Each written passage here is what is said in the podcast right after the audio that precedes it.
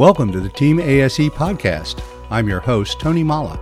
And in the next 10 minutes or so, we're going to be sharing some information, insight, and inspiration on a variety of topics for individuals already working or thinking about a career in the automotive industry.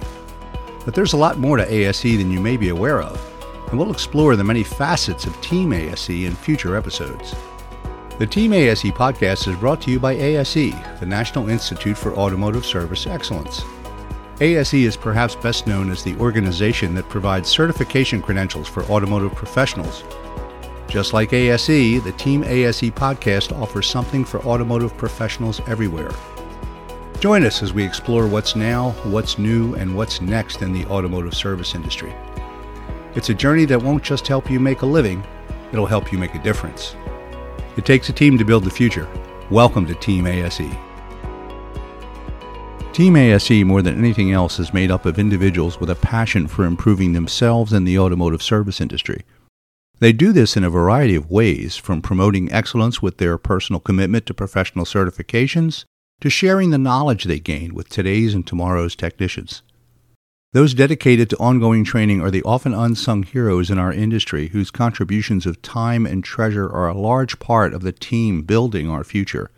In this episode, we talk with Scott Brown, co owner of Connie and Dick's Auto Service Center in Claremont, California, and one of the leading technical trainers in the industry. We caught up with Scott at the 2023 ASE Education Foundation Instructor Conference in Atlanta where he offered a unique training experience to automotive instructors preparing the next generation of technical talent. I'm talking today with Scott Brown, well known shop owner and one of the trainers here at the ASE Education Foundation Instructor Conference.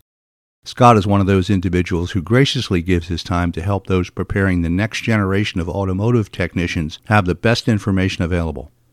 Scott, welcome to the Team ASE podcast. Hey, thank you, Tony. Glad to be here.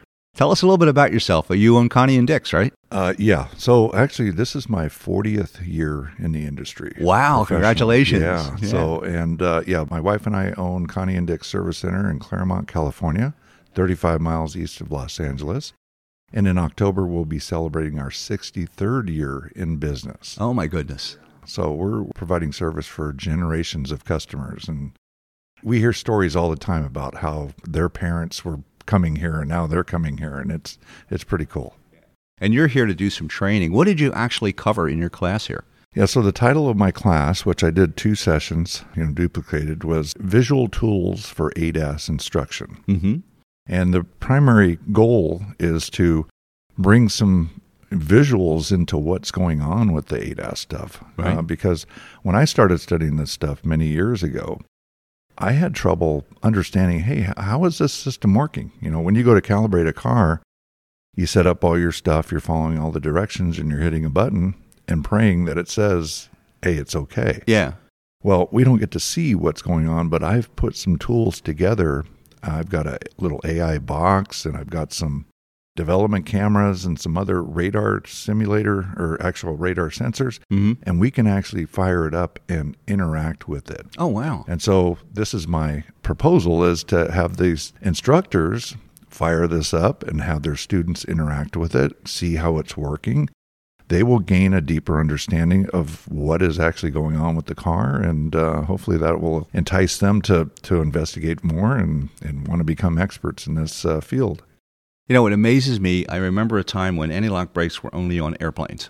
Advanced driver assist systems, what we call ADAS, mm-hmm. are now pretty much on even the, the lowest model cars. Yeah. I presume we can expect that level of technology to keep growing across the line, right? Oh, yeah, for sure. And in fact, the automated emergency braking, that's going to become standard. So 2022 was supposed to be the year that 95% of the manufacturers were going to have that as a standard feature. Mm-hmm they've made a couple of changes and now they're going to have 100% of the vehicles being sold here in the US standard with that equipment but it'll it'll be pushed out a couple more years from now sometimes they're doing it with less sensors uh, Honda for example in 21 was able to delete a radar sensor and use this new modern high definition camera system to carry out those same tasks. So it was able to achieve or improve its performance mm-hmm. with the absence of a sensor, which is impressive.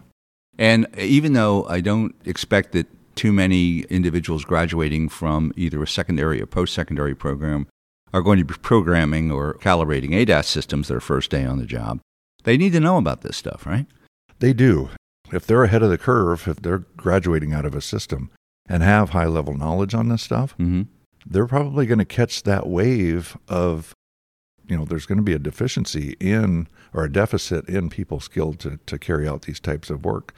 And if they land in a in a repair center and they don't have anybody doing the say ADAS calibration, then they could they could certainly take that position on and, and accomplish that. Mm-hmm. Uh, I actually have two apprentices working for me in my shop that are going part time to school and working in, in my shop, and they are both engaged in doing some ADAS calibration. So, whenever I get that stuff in, I try to maximize training op- uh, opportunities and I bring them in and get them to do either part of it or we go through the whole cycle or what have you. But they're, they're getting experience that most don't get, but it's exciting to see their, their minds go, wow, okay, this is not too bad and uh, yeah, they're going to be prepared for the future.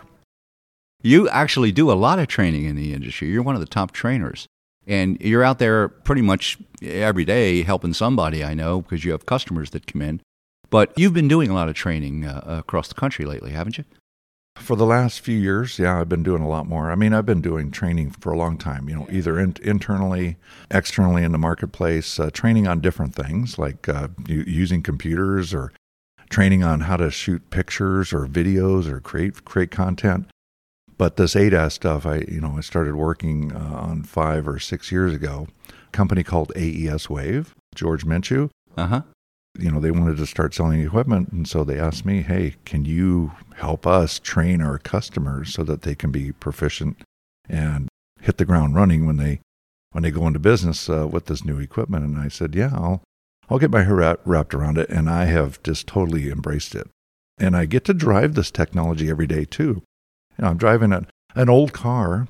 It's five years old, but it's a Tesla Model 3, and it has like all this technology on it. And to be able to experience what it's doing and see the evolution of its capabilities, you know, continue to grow, and then also create content. I mean, a lot of my presentation had events that this vehicle was exhibiting, and I was able to share it with the group. And, you know, I had so many people come up to me either after the class last night and even today going, Oh my gosh, your class was just outstanding. You know, I, I saw stuff I've never seen before. And uh, I was just so happy that uh, they were able to, to take the class. So that was awesome. You are one of the top trainers in the industry, and you engage with just live data that you've actually done in, in your shop. And you are here on your own nickel, volunteering your time to help train these instructors First of all, thank you from the rest of the industry. But why do you do that? Tell us a little bit about is it a give back situation? It's twofold or multifaceted, I should say.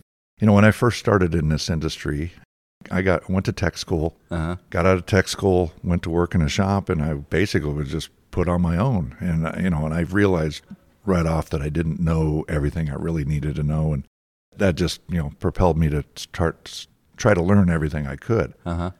But I found that a lot of the stuff that that I was, you know, I wanted to take it to the next level, and I didn't have access to that stuff, or it just didn't exist. So I wanted to try to share what I was learning and try to push it forward, and, and uh, you know, get the get the industry because we kind of all rise together, right? We do, yeah. And if I can reciprocate, you know, I, w- I want to do that. The industry's been good to me, uh, and it's helped me, you know, raise a family, support my wife. Now I have two grandkids, and um, and this is just as long as I can continue to do this, I, I want to do it. Well, it is certainly appreciated, and I know I speak for many in the industry to say thank you. You're welcome. You give back a lot. I know I've talked to a lot of individuals. Uh, you and I have known each other for quite a while, and I've watched you progress through some of the most cutting edge development, starting with, with your work on IATN and now Diagnostic Network, where you've always been about providing not just knowledge, but inspiration to the technicians that are out in the industry. Again, through the interaction that was fostered through the various websites and various uh, chat rooms and that sort of thing that you work with, up to now what you're doing with the training, you know, live in the field. And again, helping other organizations like AES Wave, as you had mentioned. Sure. Sharing your knowledge is something that I hope more will emulate. I often worry about knowledge transfer with uh, the generational changes that are going on in the industry and the uh, traditional mindset of, of some technicians where they like to keep what they know close to the vest because they feel threatened by others. You don't. You go actively share it, and you're trying to raise all the boats. Yeah.